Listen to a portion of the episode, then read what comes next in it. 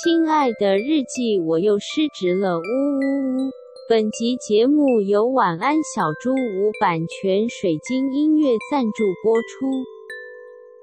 我今天就是远端工作，嗯，然后我远端工作的时候，我中午呢就跟我妹一起去出去吃东西，因为然后我妹就提议说要去吃 Subway，嗯，然后我应我我觉得我这辈子应该从高中之后就从来没有再吃过 Subway 了。高中？对，我非常常吃 Subway。哦，你有在爱吃 Subway？有哎、欸，因为它很清爽，然后它又不用洗碗、洗筷子，它又一次可以吃到菜，可以吃到肉。哦，嗯、对对对，因为我对 Subway 的记忆就是我高中的时候，每次下课肚子会非常饿，然后就会去胡乱的吃了 Subway 这样。十二寸吗？应该是六寸吧。十二寸是两个，不可能吃到十二寸啦。对啊，对啊，对，然后太看得起你了。然后我那时候就是，反正我对 Subway 印象就是，我逃离学校之后，然后非常的快乐，然后想要赶快大吃一餐的那种，是很好的印象哎、欸，其实。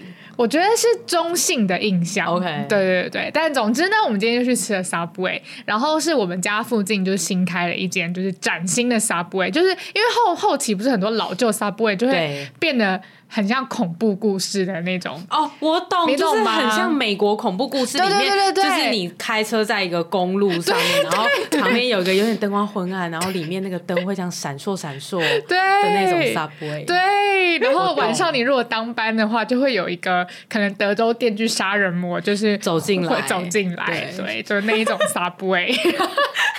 但你家的不是，你家是 brand new，是 brand new 的 Subway。然后我那时候就是远远看到的时候，我已经知道它是 brand new 了，就是因为灯光很亮这样子，嗯、然后又就是整个大透明玻璃啊什么的这样。然后我走近之后，我打开门，我看到我看到了车银优耶，什么意思？车银优，你们不知道车银优？不知道车银优是谁？车银优就是车银优，我是以为它是一个东西，就是那是什么？车银优是韩国是一个车的银优。Oh no！我们阿姨真的是毕露哎，车银优就是韩国的一个演员呐、啊，我不知道他有没有在就是当歌星，但总之他是一个韩国的艺人，然后长得非常帅、啊。我想对，就是一个很帅很帅，然后高高的韩国男星，对不对？对，对我知我我知道了，因为我家附近的 Subway 也刚开，oh! 然后车银优的，就是有一个人形立牌在旁边，哦，他就是车银优啊，他就是车银优。然后我打开的时候，我看到他那一眼，我就这样子，哎呦，陈优哎，好帅哦！然后就是过了三秒之后，我就说谢谢 Subway，你知道，就是真的有一种点亮我的一天的感觉。好好笑，然后我就觉得 Subway 真的找对代言人呢，你峰值体验，我峰值体验呐。然后我我就是在选那个餐的时候，我就觉得哇，就是每个东西都看起来好想点呐。然后然后我也觉得那个帮我做那个潜艇堡的人好亲切啊。我都觉得太赞了。然后我就我就一边跟我妹聊天，然后一边吃着 Subway，然后一边看着就是就是他们那个柜台的荧幕上面有播放。车银优的广告，那、oh, 我就觉得 Subway 变好了。天哪，我要笑死！那我要讲我这边的故事。好，就是我家附近也终于开了一间 Subway，、uh, 然后我家就是在那个呃林口附近 A 七体育大学站那边。哦、oh,，对耶，对，就是一个好像 Subway 很多都开在这种地方。对，就是一个新造镇的地方。对对对，然后我那边呢，其实吃的东西选项也都还不少，uh, 但是呃，相对比较健康餐点的就很少。Uh, 所以我跟太座呢都非常喜欢吃 Subway，、uh, 我们就是当盼呀盼的，然后突然有一天在我们 A 七大小事这个 这个这个对这个 Facebook 的社团里面就有人 po 说。哎、欸，Subway 要开了，然后我们真的是盼了超久，然后大概等了两个多月，然后它开幕之后，就有一天就是林口那边就出了名的雾大啊，或者是风很大嘛，嗯、我就走在那个呃我们的街道上面，我原本就是去呃后面的全家取货，然后就经过那个 Subway，就看到那个人形立牌，原来它就是车银优，对，它。然后因为那天风非常大，所以那个风大到就是那个人形立牌直接这样扑街。他直接就是面朝地这样倒下去，银优哎，怎么怎么会是这个故事都是车银优的人形立牌，但两样情。失职日记是跟我们三个小杂宝一起聊聊职场生活的广播节目。失恋的时候会写失恋日记，失职日记的职是职场的职。我们每周会透过讲故事的方式聊工作大小事，聊那些年我们一起追的绩效目标，聊我们错付了多少青春在职场上。欢迎你们来到失职日记。欢迎来到失职日记，我是今天的主持人安吉，我是思琪，我是涵涵。我们今天要聊一个，就是我们多少沾到有点边的讨论话题。什么叫多少沾到有点边？沾到有点边，就 是语序好怪哦！天哪，我变成我最讨厌的乱讲话的人，好赞！就是这个话题呢，照理说我们应该稍微都有聊到过，应该有、哦、这个意思，对，对，对，但是我们没有真的很就是。以这个为主要的讨论话题来讨论，做一集过，对，没有做过一集。对，我们其实要聊的就是呢，呃，通才跟专家的职涯方向可以怎么样选择？嗯，好严肃啊！今天的主题听起来超严肃的，但其实我们好像是想要剖析我们过往的一些选择，对不对？对对对对，嗯，我们没有要就是给你一个 guideline 教你怎么选择，没有，千万是不行的。对啊，我们没有那么厉害啦，我们我们听众没有想要听这种东西，就只能讲讲我们。自己的故事啦，就是听八卦的心态，对八婆心态，对对对对。然后今天的主讲呢，会是有韩寒，因为韩寒是最近非常就是看到一篇文章，然后对这件事情非常有深刻体会。对。然后我们刚刚就在讨论说，就是我跟四七会不会也有体会呢？然后我们两个想了三秒之后，想说，哦，感觉好像会有很多话要讲，就可以聊。对对对，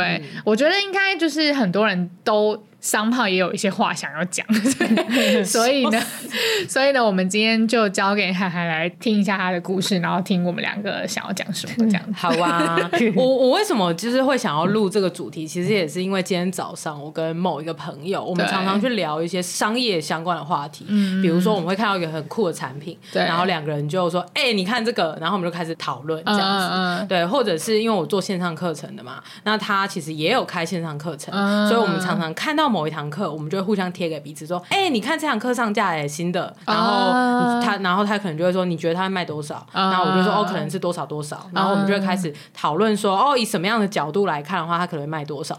就是一个商业切磋的道。对啊，你们是商业道友性的朋友。对啊，我们是这样的朋友哎，我觉得还蛮开心。我人生中有这样的朋友，我也忘记为什么我们会聊到通才跟专才这件事，好像是一些什么文组、理组、转职等等的话题。对。对，那文组、理组的话题，我觉得也蛮月经文的，就是可能在 D 卡上面超月经。没错，对，那通才专才这件事情，好像是因为我们聊到，呃，如果要往主管的这个方向发展啊，等等，然后我就突然有个天启，嗯嗯嗯。好，那我的天启跟前面的故事其实不重要，我今天想要稍微分享的是，呃，当我跟我这位道友聊天的过程当中，他就听到了我对于我自己职涯的一些想法，他就贴给了我一篇文章，他说，哎。如果你是通才的话，你自诩为一个通才，对，那你就应该要去看这个文章，你会觉得非常有共鸣。Oh. 然后他就贴给了我一个叫做波奇尼拉的秘密，它是一个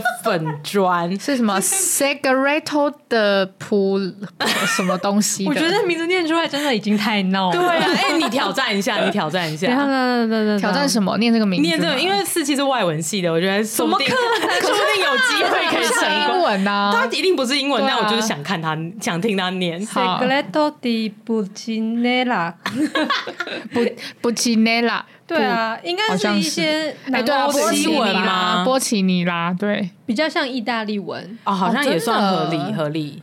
好，那反正呃，这个波奇尼拉呢，对，就硬要讲这种很细节无聊的事情。对，然后他的这篇 Facebook 的贴文，他就写说，职涯早期容易疏忽的话题，嗯，通才 versus 专才，独立贡献者 versus 管理人，这样好烦哦，很烦躁，对不对？听到这个话题就好烦躁。我知道为什么我们会觉得烦，因为我们已经聊太多次独立贡献者，就是 IC，对 IC，对 individual contributor 跟那个 manager。之间的一些拉扯的，对对，这个已经我是吃纸日记的月经文，对对 对，是是，所以以我们今天就是不要聊那块，我们就聊通才就好。嗯，对，那呃，我看了这篇文章之后，我们我们之后可以再贴给听众看。可以，可以。那我看到一段话，我觉得非常有共鸣，就是呃，他说：“哎，通才的重点到底是什么呢？就是你喜欢那么多东西，关我屁事。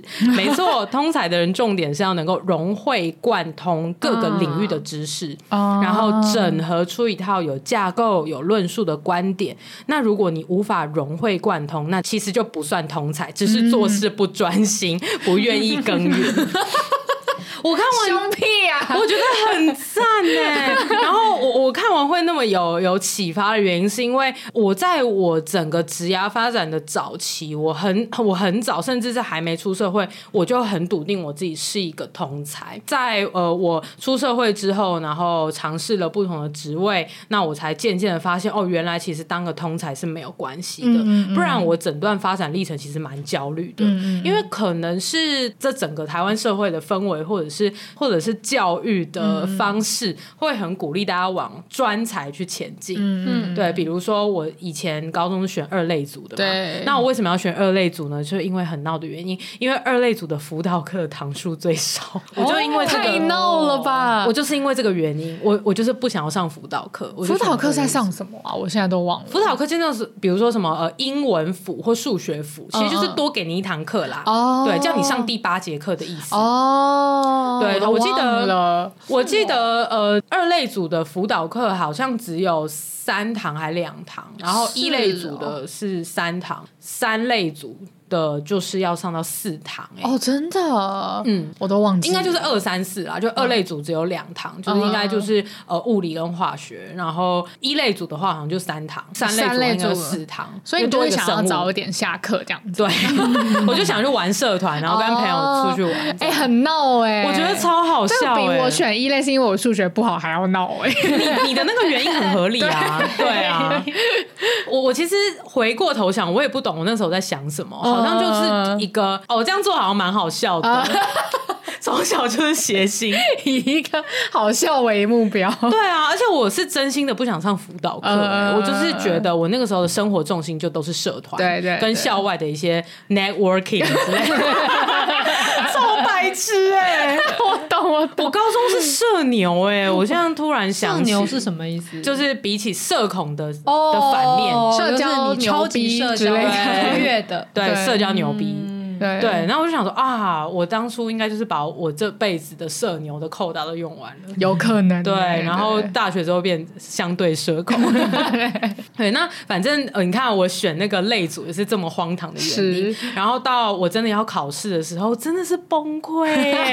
我发现如果我真的是要考职考的话，我整个人就会毁灭，因为我我发现我没有办法去钻研那个学问到一个很深，所以我会对于每个科目都还算有一点兴趣，比如说对于历史呃跟地理那种其实是一类组的科目，我其实还是有一点兴趣的，嗯、对，但是我都不想要钻研到很深，比如说把那整段申论能够写出来等等，我觉得我我没有办法，嗯，对，但是我对于每个科目都会有一点想要了解跟真的内在动机是的那种好奇。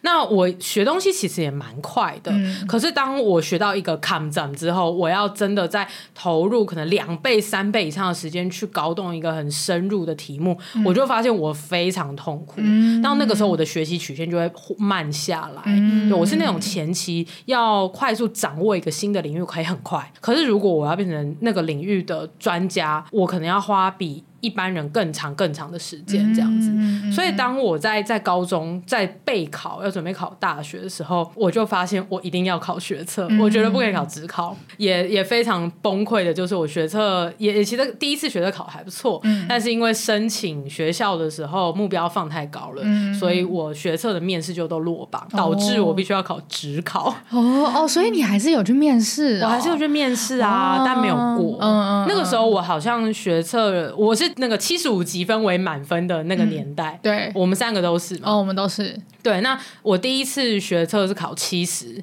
其实还不错啊。还不错啊。对，但是那个时候我就想要申请什么台大化学、台大化工之类的。嗯嗯。因为我那个时候也搞不清楚我未来要干嘛，只知道哦，反正我选二类组。那二类组的科系就是这些，那我就从这些二类的科系里面去挑。嗯。但大家还记得吗？我选二类只是因为不要上辅导课，所以我根本也没有想要就是去深耕二类的任何科目。嗯嗯。对，然后当比如说呃，我。观察到我身边的朋友，那个那个同学啦，我们可能在做一些题目的时候，有些人他是真的可以去钻研那个学问到很深的，欸，嗯、比如说那那个物理的题目，嗯、然后他可能就说哦，为什么这题是这样解？是因为他可能是哪一个定理，那个定理源自于哪里？不不不不不，就是讲出很多，但我没办法哎，欸，嗯、对我就是哦，就是有过就好啊，没差，不然就。这题我会算，对对对对对，我就是那种解题的心态，没有说我想要。去搞懂这个学问，对。对，所以我我那个时候在学测明明就考了还不错的几分，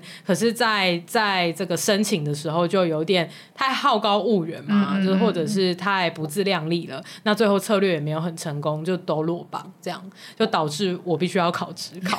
嗯、我那个时候真的想说完蛋了哎、欸，你真的晴天霹雳、欸，我晴天霹雳。嗯、然后职考的题目又都比学生难非常多。嗯嗯嗯，嗯，那无论是数学也好，还是呃，我觉得。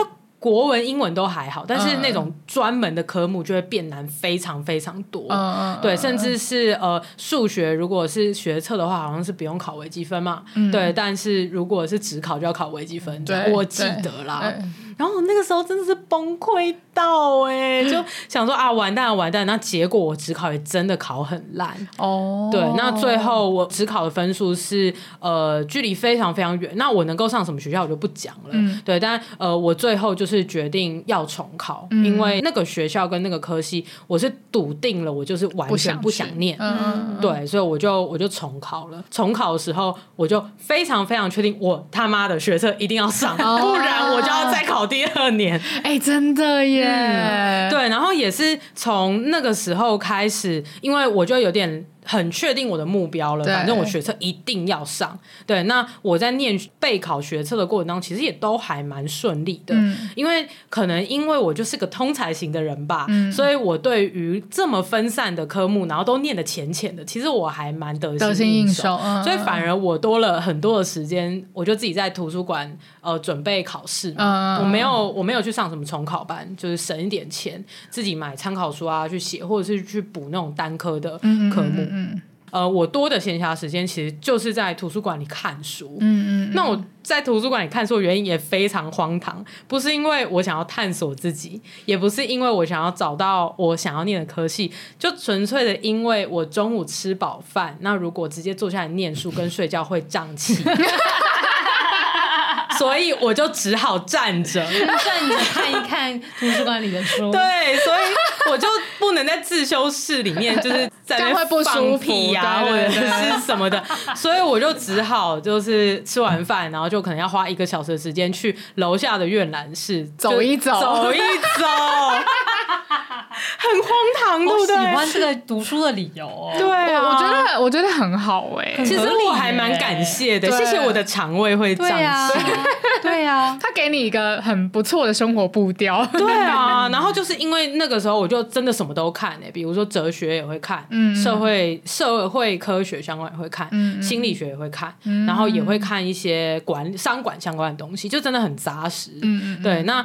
也是在那个时候广泛看书的时候，发现哎、欸，其实我对心理学有兴趣。嗯、我是因为那个时候发现了这个点，嗯、然后再加上我重考的那那一年，其实我有开始灵修，嗯、就有发现一些呃。比如说忧郁啊，也我觉得那个时候不能说是忧郁，而是低潮吧。嗯嗯。但是这当一个十八、十九岁的人遇到低潮的时候，你可能这第一次想到，哦，原来我应该要去灵修。对对。那是我灵修的的起点。起点好早哦，蛮早的，非常非常早。对，因为那很早吗？蛮早的啊。应该是说会把它认为是一个灵灵修这个概念，我觉得很早。嗯，我第一次，我人生当中第一次智商，其实也是。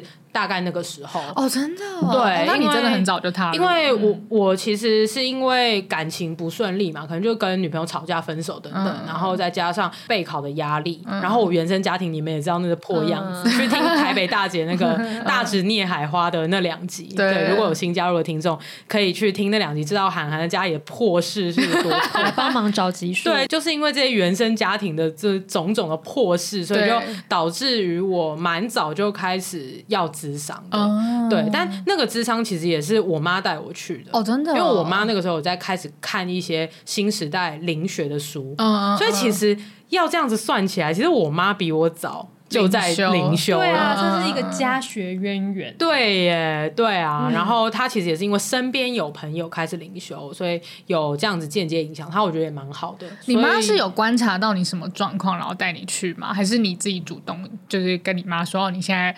心情不好，或者是怎样？没有哎、其实是我妈。主动带我去的，然后那个契机是因为我妈因为一些朋友的缘故，她开始看相关的书，然后知道了某一个咨商师，然后我妈自己去咨商，因为我我妈有她跟我爸常年的那个婚姻不不不睦的这个问题嘛，对。对，那她自己去咨商之后，有聊到她有三个小孩的状况，那我妈原本是比较担心我的弟呃我的大妹，嗯，就大妹就我们家老二嘛，所以都会比较担心哦会不会老二会老二情节啊，然后。他可能相对比较不快乐，但那个智商是听完我妈的整个故事之后，发现说老二其实应该不太需要担心，你要担心应该是你老大，对，就是台北大姐的这个状况有被有被发现。哇，你妈其实还蛮。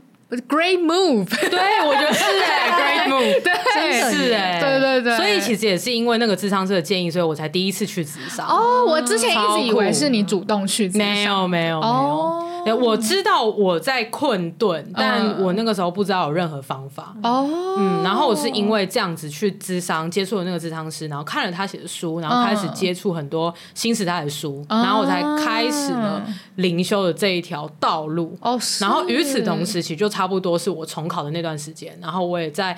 在图书馆大量的看一大堆杂书跟闲书，嗯嗯、所以那个时候两相综合下来，影响的结果就是啊，我终于找到我有兴趣的东西，就是我想要去念心理系这样子。嗯嗯嗯、对，这个哎、欸，我不知道，应该从来没有在节目上说过、欸，哎，好像不是用这个脉络。对，不是用这个脉络。应该有讲过灵修的事、家里的事情，然后还有你念心理系的一些两三事，但是好像没有是 没有这样心理系两三事，对对对对，没有这样子综合起来。来说，对，这是一个纵向跟横向的脉络。对对对，然后我来为大家那个简介一下之前的集数。呃，要听大直聂海花的话是 EP 九三、EP 九四，然后是我记得应该是非常常青的两集吧，因为那个题目实在是太戏剧化了。动了，对对对，呃，朗诵一集 EP 九三的标题是《蓝色蜘蛛网》，大直聂海花，母亲遭背叛，女儿金钱观崩坏。我写的，谢谢安吉，安吉写的，到底是不是很想听呢？好喜欢哦！谢谢安吉赐予这一集这么棒的标题。对，然后台北大姐系列的话，是从 EP 一零一开始，就是有安吉的小妈型大姐，嗯，然后还有呃 EP 一零五是我的班长型大姐，再接下来是 EP 一零七是韩寒的挡煞型大姐，我真的挡煞，新听众你没有听错。就是我们三个人都是家里的大姐，对，都是大台北大姐。所以如果你也是大姐的话，你一定跟我们要去听，对，一定要去听，你会有感共鸣。没错，没错，没错。嗯，好，好，扯远的时空，扯远了，扯远了。哎，天哪！讲到这边，讲到这边，我想要分享一下我的那个学测跟职考的抉择。可以，可以，因为我也是一个学测、职考抉择很多的人。OK，对，是什么意思？抉择很多，就是我该怎么说呢？我觉得我的心呢，就是我的心是一个通才。什么 我好像就是那个这个波奇什么什么的秘密，波奇尼拉的秘密，波奇尼拉的秘密说的那一位就是 那一位那位他刚呛的那个人是谁？嗯，就是做事不专心，不愿意耕耘。对，做事不专心，不愿意耕耘。就是我觉得我的心是这样子的通才，我硬要说硬要说说这是通才。我其实真的是很容易，就是会看到某一个新鲜新鲜的东西，然后我就会觉得啊，我要学那个，对，然后那个我也有兴趣，然后就是历史我也很喜欢，就是像我以前都会说，就是所有的科目我都喜欢这样子，嗯、然后基本上只要那个老师讨人喜欢，我都会喜欢那个科目这样子。我要笑死，对，就是我觉得我的心是这样，可是我的个性呢，就是我的个性好像是专才。你是啊，因为你就追根究底，然后逻辑学家，对 对对，就是我的这个执着。然后刚才人说追根究底跟逻辑学家的个性，就是在我在技能的表现上，其实最后会变成专才哦。然后它就是完全的反映我在学测跟职考的状况，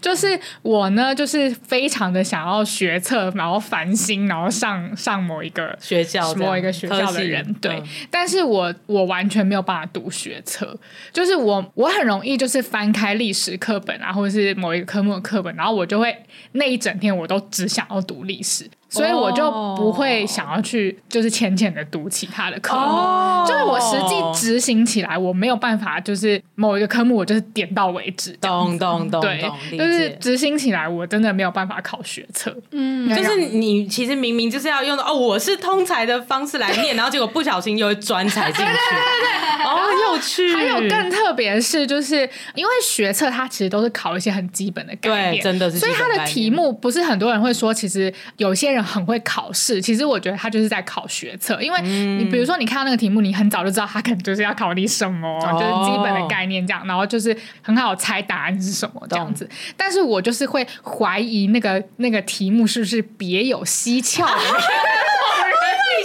想真的太多，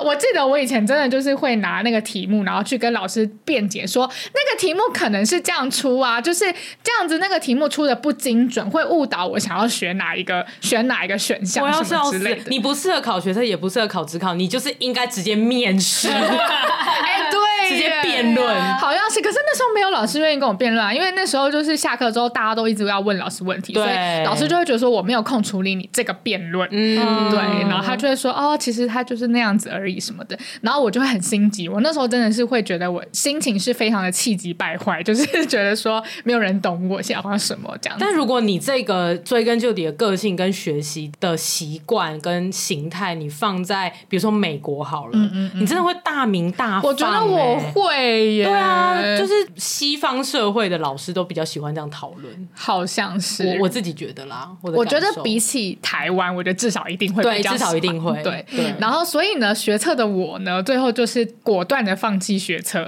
然后刚刚就是有听海涵，就是学测七十几分嘛，我学测四十二几分，哦，你真的是果断放弃，震撼呢。而且我是在连执行上面都果断放弃，就是因为就是那个每一科。科目就是你进去开始考之后半小时就可以出来，对，就他就会规定你要在里面待半个小时。然后我是一进去每一科，我一进去我就开始睡觉。哇，你超屌欸！我真心就开始睡觉，因为超屌。可是我不是故意的，就是我不是说。老娘就是想要叛逆这样子，就是我觉得我那时候心情是挫折到我不想要面对我需要考学测这件事情。Oh, 对，如果可以给你选，你可能甚至学测就不要报了，你就专心考。对对对，但是我那时候就觉得，那我就睡去吧，就是我不想要面对，就是我看的每一道题目我都觉得很 frustrated 这样子。嗯、然后最后我就是三十分钟，我就每一科三十分钟。但你这样还可以四十几很，很很屌哎、欸，有吗？你猜一猜，就大概是没有，不可能，你猜。的不可能，不可能。但总之我就四十二几分，然后非常的烂，然后不知道要干嘛。那但是那个时候我本来就是下定决心，我就是要考职考这样。哦。然后后来就是要考职考的时候，我就请我妈帮我找家教，数学家教。我之前是有上过那个数学的团体班，然后也是非常的挫折，嗯、就是那个老师就会讲说：“哦，错的站起来这样子。”啊，这不适合你，对，就非常不适合我。啊、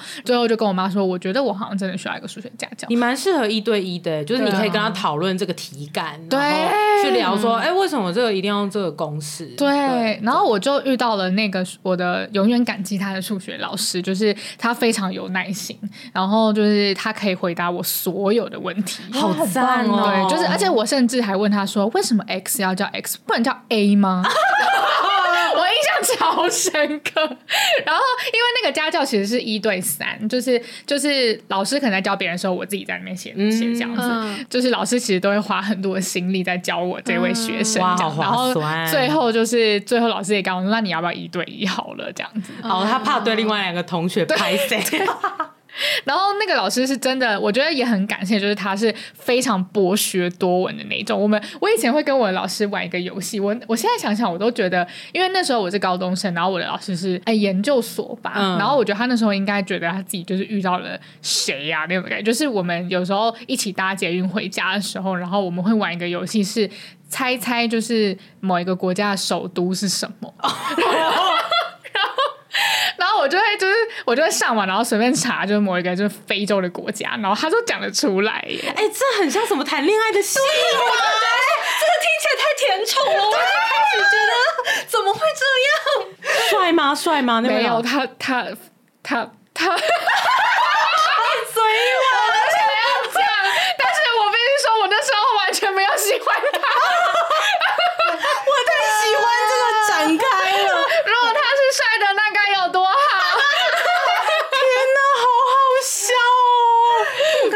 你们互动有没有都已经感受到那一个怦然心动了？就竟然不是帅的，不是帅的，太可惜了，可惜。但凡他再瘦一点就好了，哦，对。但总之呢，就是还是很感谢那个老师，谢谢他。然后对对，然后最后我我的我的我的只考策略就是国英数，我只考国英数，哦，因为国英数就是权重最高的。然后我心里就想说，反正我就是烂成至此，我就是押宝。在国英数这样子，嗯、然后最后我国英数都有顶标哎、欸，好赞哦！对，然后我就是靠着国英数上东吴国贸的，因为东吴国贸好像只看国英数，很赞啊，策略正确，策略正确。对，我那时候就策略正确就。进去。很赞，所以这就是我在高中上大学时期的通才跟专才的抉择。哎、欸，我从来没有听过这段，我觉得好好听哦。所以我觉得这也是用一个比较特别的脉络在叙述这件事情。没错，因为你也我记得你也讲过说，就是那个你。追根究底，为什么 X 是 X 这个事情？但是你没有把它放进这个脉络里面讲过，对对，也从来没有让这个差点要甜宠的故事给浮现呢。真的，这个故事今天必听，对，好好听啊！对，你们这样讲，好像真的差点要甜宠哎。对啊，可惜，可惜了，可惜了，没关系。真的，但凡他 毕竟我。那时候那么年轻，应该很好，很好喜欢上别人吧？好好笑哦！好啦，讲回来，讲回韩寒的故事。对，然后反正呢，呃，我就是在整个探索自己的过程当中，就是在重考的那个阶段，其实就有很大的突破嘛。包含刚刚讲到的哦，我的灵修的起点，跟我找到心理系、找到心理学这件事情。那我也非常笃定我自己其实就是通才，所以我就是非常专心的在准备学测。然后那次学测。就考到七三这样子掉，我原本还有点二万，想要靠，本来就是打算要七五七五的，对。但就算呃我真的七五好了，我也只会填心理系，就是我是这么这么的笃定，就很想去这样子。对，那。当我念了心理系之后，发生了什么事情呢？嗯、那我那个时候也是想说，我既然想要走上这条道路，嗯、那我就是想要成为一个临床心理师，我想要去助人，然后想要运用我学的这些东西。因为心理学里面其实有非常广泛的派别的，嗯、或者是说它有不同的专业的的的子领域。嗯，比如说有些专门研究记忆的啊，有些专门是研究生理的啊。哦、对，那也有一些是人格相关的。哦、那那我特别有兴趣的，其实就是呃临床跟智商的这一块。哦，我都不知道原来有分分超多什么呃知觉啊，然后呃认知啊，嗯嗯嗯对生理心理学啊，嗯、对我们还要念什么人体。人体生理什么相关的东西，oh. 对，那也我有蛮多朋友，他们后来去念研究所是念所谓实验组，oh. 他们就是专门是念跟知觉有关的东西，oh. 对，oh. 那也有一些是去念社会心理学与人格的这个组别，oh. 对，我们都会叫他社心人格组。Oh. 那他未来出去的话，可能就是去有些可能去当研究员，oh. 对，或者是也可以跨入像是呃 HR 相关的领域啊，oh. 或者在推动一些社会运动等等反正 whatever 的，嗯、都都是有的。哦，对，那我自己特别有兴趣的其实就是临床那块。嗯，对，那呃就是往那个方向去发展。嗯，对，那当我就是要考这个大四要准备考研究所的时候，那又是一个另外一个转折。我应该在节目里面讲过蛮多次，我是在大四那个时候决定我没有要去考研究所了。嗯、对，因为我很多朋友，我们是一起在准备的，我们会一起补习啊，然后一起去念那些很难的科目，像统计或者是实验法。哦，那个真的是很痛苦，就是考研究所的时候，很多人就是都不会。过五十分什么东西的，嗯、对，写到手断掉之类。嗯、那呃，大家都在准备的时候，就我最没兴致。嗯嗯嗯，我就会觉得我很迷惘，为什么大家其实都要冲了，我却还这样兴兴趣缺缺的，不知道自己在干嘛，就很大三病这样。嗯嗯，那我那个时候其实也才发现，哦，原来我喜欢这一个学问，可是我不喜欢那个环境。嗯，对。那从事这整个，无论是临床心理研究，还是未来要去当一个。临床心理师去助人，我觉得那个环境对我来说都太严谨了。哦，oh. 对，他必须要能够去确保每一个环节都是有脉络的，嗯、我才能够去对个案说出某一句话之类的。嗯、他的要求非常的严格。嗯、对，那但我的个性呢是那种非常精实创业的人。是是是，对，就是我觉得我就捏出个五十到六十 percent 的框架，我赶快去市场上面互动，然后收取 feedback 回来再迭代不就好了？嗯、但其实我可以理解，心理健康是不能。能够这样，对，我对我不可能牺牲，经不起一些错误。嗯，对我觉得容错率比较低。对，嗯，那个容错不是说呃呃，真的你做了一件事情被定义成是错，对对对，而是你不能够用那么呃不谨慎的方式。去用快速去尝试，然后去失败，不能用 trial and error 的方式去做，嗯、因为你有些时候你做了一个误判，那很有可能就影响的很深远。我我可以理解，就对自己也不好。对，的确，对，就很像做药吧。嗯，对，就药厂做药，他们都要很严谨，是因为它是用在人身上，就可以这样想象。对对对，所以我我可以理解那个概念，所以我后来就决定我们要往那个方向去发展。我也不想做研究。对，那呃，当大家可能都在思考说，哦，我上了研究所之后，之后不不只是念书嘛，不只是考到那个执照，跟临床上面的呃实务经验、实务的执行，其实还有很大一部分是你要做一个研。研究，你要有一个、嗯、一个论文出来的，所以你必须得要去想说你对哪一块比较有兴趣，你想要深入的去写一份论文出来。对，我痛苦到死。嗯嗯嗯，我们呃，我们那一届的正大心理系的学生，其实学校有在推一个呃方案，就是你不一定要你进了研究所之后才开始做研究，嗯、其实你可以有一个呃有个叫做 capstone 的专案。那、嗯、反正如果你有选修这个 capstone 的话，你其实是可以。提早的加入教授的研究室，然后开始做一些呃研究。嗯、那你可以跟其他的同学一起组成一组，然后去做你们这块研究。嗯，那这个研究其实有蛮多好处的，包含你要申请研究所的时候，如果要用推甄的，其实这个 capstone 的专案你就可以拿去当做你推甄的专案。嗯，对。那呃，我那个时候其实原本也有选修了这个 capstone，但后来就完全没做。因为我真的没有办法做这个研究，我觉得好无聊哦。就是有很多同学他们都在讨论一些假设，然后讨论的很深，我就觉得 Oh my God，不行了，就是我们怎么不就去试试看就好了？对，但我我真的没办法，所以我在那个时候也才更认知到说啊，原来。就是我真的是一个通才啊，uh, 就是在在的，就是印证了这件事情。嗯、对，所以我后来的选择就是放弃那条路嘛。嗯、对，无论是我不喜欢做研究，或者是那个环境对我来说跟我的个性不合，好了，嗯、有点压抑的感觉。对，有点压抑，所以我后来就选择去新创圈嘛。然后遇到了前公司，然后一路就做线上课程到现在。嗯、对，这就是之前一直有讲过的故事。对，但其实我虽然目前看起来职涯发展算是还蛮成功的吧，对，但是我。一直有身为通才的一个焦虑，嗯、对，就是因为可能是被这整个社会或者长远的教育所影响，所以我会一直觉得通才就是负面的，嗯嗯，就是有一种你其实就是样样学，但样样就都不及。就的确，我也会觉得说，你今天要问我说通才可以找什么工作，我一时好像讲不太出来，真的讲不出来。好，我们来听听那个波奇尼拉他是怎么说的哈。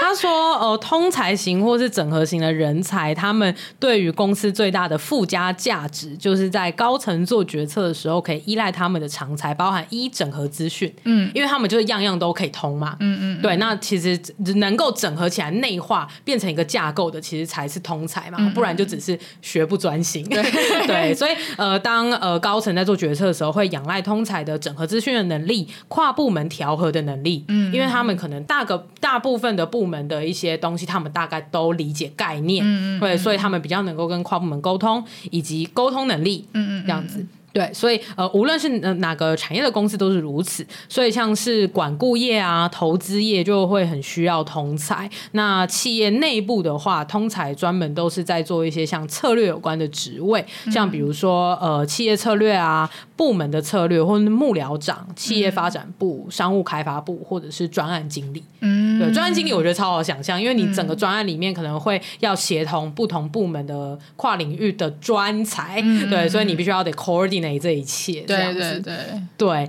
波奇尼拉也有说啊，刚刚那个是正面的嘛，嗯嗯嗯，那也有一些职涯上面最大的挑战。第一个就是，哎，不是公司的核心人员，对，就是有一种说啊，你真的可以帮忙做策略，但是呃，如果呢，就是他就说，哎，所有人。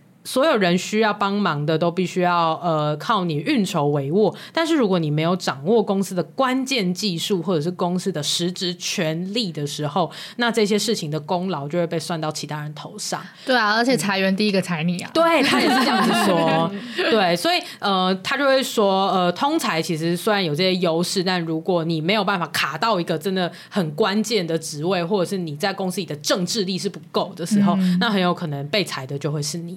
Oh my god！这就是我出社会跟你出社会之后的 对、啊、遇到的问题。对啊，我觉得完全就是、欸、嗯嗯。然后他有提到另外一个通才在职涯发展上面的障碍跟挑战，就是职涯发展不明确，就是我们。我们呢？看看我那个参差不齐的履历表啊！因为你就是在前公司转掉了四次啊。嗯、我觉得真的真的就是这样、欸。嗯、但但其实我觉得我，我我后来啦，我今天为什么会特别想要聊这件事，是因为。我后来有个体悟是，其实我现在在做的题目就是在做线上课程嘛。嗯、那我帮助各各行各业的专家，那他们去开出一门他的线上课程啊，帮助他销售出去。嗯、所以在能够执行这件事情，其实会需要非常多的能力的整合，第二。包含了第二。第二，为什么突然第二？我最近一直在乱讲话，算哦。好，在做这个线上课程的打造跟销售这段过程当中，需要什么样的能力呢？当然，一你要能够很快的学东西，嗯嗯，对，对，不然你会没有办法跟眼前这个专家对话。对啊，你没有办法知识。萃取它，对，其实有很多课程企划来问过一些职涯建议，他就说：“哎，涵涵，那个是不是要教学设计很强啊，还是是要呃什么什么样的能力很强？”我就说没有，你就学东西快一点就好了。讲白一点就是这样子。对，那为什么我可以做课程做的那么好？就是因为我学东西真的很快。你是学东西真的真的很快，但的确我学到一个等级之后，它就会停在那了。嗯，对，我如果要再有突破，要花比别人更多的时间。我觉得这个是我的特质。这样子，嗯、所以呃，一我有这个学东西很快的能力，所以我要跟各行各业的领域的专家，他们开启一个课程专案前，我可以花很短的时间就可以去掌握他们的东西，跟他们有同样的对话的水平。嗯嗯嗯。那当然，我的深度一定不及他嘛，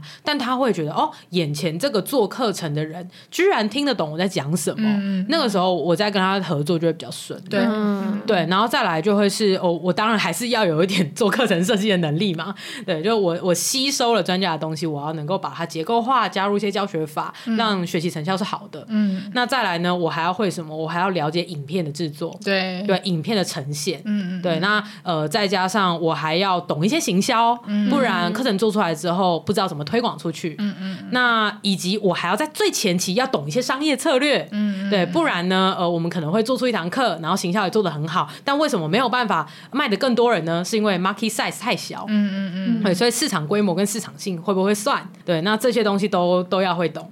那接下来，如果我要创业，我要自己运营一间公司的话，那我还要懂财务，嗯，对我还要懂谈判，嗯，对，还要懂一些 BD 的，对对之类的，就你要懂东西真的太多了，对，所以我后来发现，哎，会不会其实我的通才是我的专才呢？就是一个天启的感觉，是我这个样样都可以通，样样都刚刚好而已，这样子的能力会不会其实就是我的专长？我就突然的想通这件事情，嗯，然后我就也也看到了那个波奇尼拉就写的嘛，他说我刚刚有讲讲出一个通才的人的重点，就是你要能够融会贯通各领域的知识，然后整合出一套你的架构跟观点，然后我想说，哎，我好像日常生活中就是在。在做这件事，欸，你看我财务懂一点，然后我会算点成本，然后我可以算给老师听，然后他就会说哦，原来呃跟你启动这个专案的成本是这样，那他可能就会再问我说，那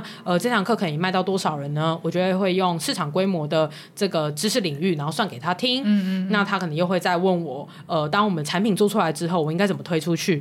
我就会再用行销的方式解释给他听，说哦，我们要铺哪些媒体渠道，要做哪些服务接触点，对，那什么样的行销有什么样的的效果等。等等的，嗯，对，我就变成哎，原来我整合了这么多东西，我每个都都懂一点，嗯，那最后就会变成我的独一无二的整合性的专才。哦，对，然后这些东西是很难被抢走的。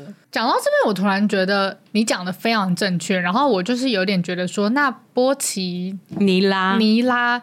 他其实所谓的通才就是某另外一种专才而已啊，好像是哎、欸。那何必分通才跟专才的两？对，这个其实是是我对这篇文章最大的心中的那个碎念。哦、请请碎念。你讲了这么久，就是并没有提出什么新观点。所以我现在波奇尼拉，波奇尼拉的秘密就是没有新观点，没有新观点。因为我觉得以涵涵来说，你还是嗯。呃因为怎么讲，对我来讲，我觉得职能跟知识、能力跟知识是两个事情，是完全是对。那李涵涵来讲，你能够把你的这个通才的能力，我觉得它比较偏 ability，就是你有这个能力，哦、能够变成是你现在可以营生的东西，是因为你有了一个 domain know-how 是线上课程。哦、那如果你不是因为你一直深耕在线上课程领域，而是也许你在前司做了一年的线上课程之后，你就跑去另外一个，嗯，也许是做市调的工。公司，没法太远了，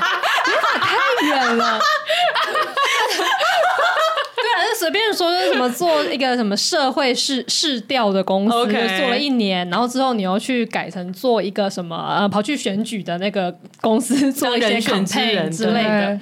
对，如果你是这样子，每一年每一年跳的话，那你很可能还是一个就是没有融会贯通的所谓的通才吧。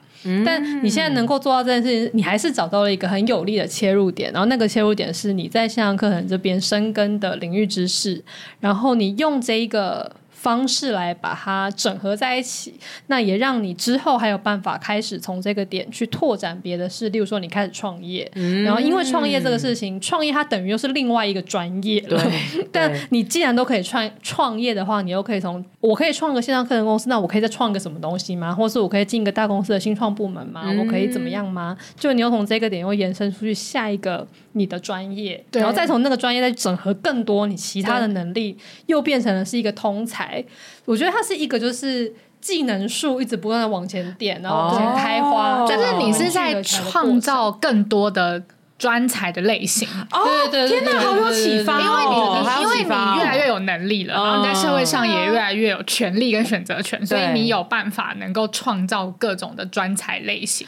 对啊，可是他这篇文章还是没有解决说这个社会还有在 appreciate 那些通才吗？其实相对没有，其实还是没有啊，就是这个社会还是没有在 appreciate 通才啊。嗯，因为我看到最后这篇文章，他有自成，因为我就想说，为什么你会有这个想法啊？然后我觉得学弟我先看最后。然后他就最后有写到说，他是以美国大型企业作为参考，然后我就觉得、啊、好，那你这样写合理，因为那这也是你看到的世界。是，因为老实说，就是像他就写说，小公司、新创公司、投资机构等等有其他玩法，他没有实际经验就不多说。对，但因为像以台湾是一个中小企业为主的环境，事实上台湾有非常多的通才。对，那这些通才是因为不是说他。不想专心，但是因为他的公司总共可能也就只有五个人，对，就是台湾超多那种小贸易公司，被迫被迫分析，对啊，小贸易公司、小进出口公司，那你什么东西你都要会啊，你可能也要会行销，要会业务，你可能还要会报关，然后还要会都好累，对，还要会美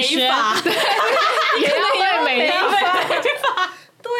就是你就变什么都要做，可是这样子的人，他如果他就好一直在做贸易，可是他做贸易的方式做的超通才，那可是一直做贸易，他总之他还是会生根出他在贸易这个领域的知识，他还是可以再往前去开展他的职业。哦、对，哎、欸，我觉得你给我了一个很崭新的观点呢，就是呃要把知识能力跟那个 domain 分开来看，嗯，因为 domain 的。你对于这个 domain 的熟悉程度，其实也有很决定性的因素哎、对，因为如果我今天不专心，然后各个 domain 一直跳的话，其实我也无法，我可能真的还是可以整合这些能力，嗯、但是我没有办法施展开来，嗯、所以我就不会有真的人们看得到的作品的累积，对，或是呃战绩的这些这这些绩效的累积，嗯，我非常同意，哦，好像真的是这样子哎、欸，嗯。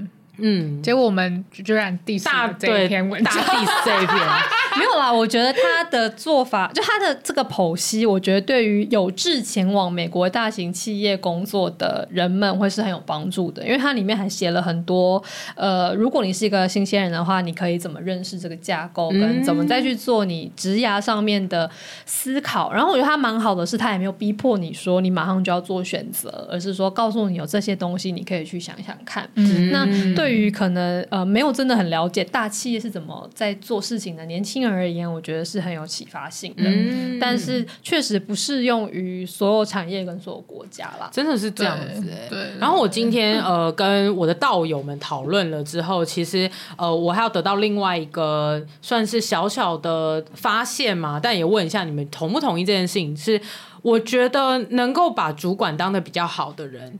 那他应该要是能够是同才才行。我们来留到下一集来聊。好，可以，哎、欸，可以，可以，哈哈。今天就是我们。录了两集，然后 到底在干嘛？营业，营业，营业，营业，就是微微的累了。对，真的现在是很晚。对，然后我们就是这一集呢，其实就是讲到说，呃，通才跟专才，就是算是我跟海涵的心路历程这样子。嗯、对，然后跟就是海涵突然天启到，就是说，哦，原来自己其实就是也也还是也、OK 啊、对，就是也是一个。啊、然后我们又新定义了一个东西，叫做整合型专才。对整合型人才，那那整合型人才会下一集才说，对，下一集才说，就我们稍微起了一个头这样子，对，对，对，对，好，那今天这一集呢，就先让韩来帮我们做一个简单的结尾。亲爱的日记。回顾自己从高中、大学一路到出社会的发展历程，我觉得真的太闹也太误打误撞了。身为一个很早就认定自己是通才的人，其实心中一直有一股焦虑，害怕自己会变成那种样样都通，但是样样都不精的人。但跟娇女做了一番辩论之后，我才发现原来是通才或是专才，呃，根本都不重要。通才发展到极致，其实也可以变成新的专才。那如果可以像打电动那个样子吧。各个领域的技能慢慢的收集起来，然后应用在一个特定的 domain 里面，那也可以成就一番不错的事业，甚至可以创造出专属于自己的职位。我的职涯我自己定义，哦耶，无戏虐。我的职涯我定义，要气死！这个是什么生涯发展中，然后对。大学会有的那个布条，对，我的职涯我定义，只是我们后面会挂号无戏虐，赞吧。那这集就讲到这里啦，欢迎大家在各大收听平台追踪失职日记。喜欢我们的话，可以追踪我们的 IG 和我们聊天，告诉我们你们喜欢哪一集。然后呢，欢迎抖内我们哦，点击节目资讯栏就会有抖内的连接。我们很久没有被抖内，对耶，超级久，我们很难过。大家是不是忘了我们？或者是大家最近手头都有点紧？没关系啦。好，那如果有闲钱的话，可以支持我们继续录下去。那失职日记下周见啦！我是今天主持人安吉，我是四七，我是涵涵，大家拜拜，拜拜。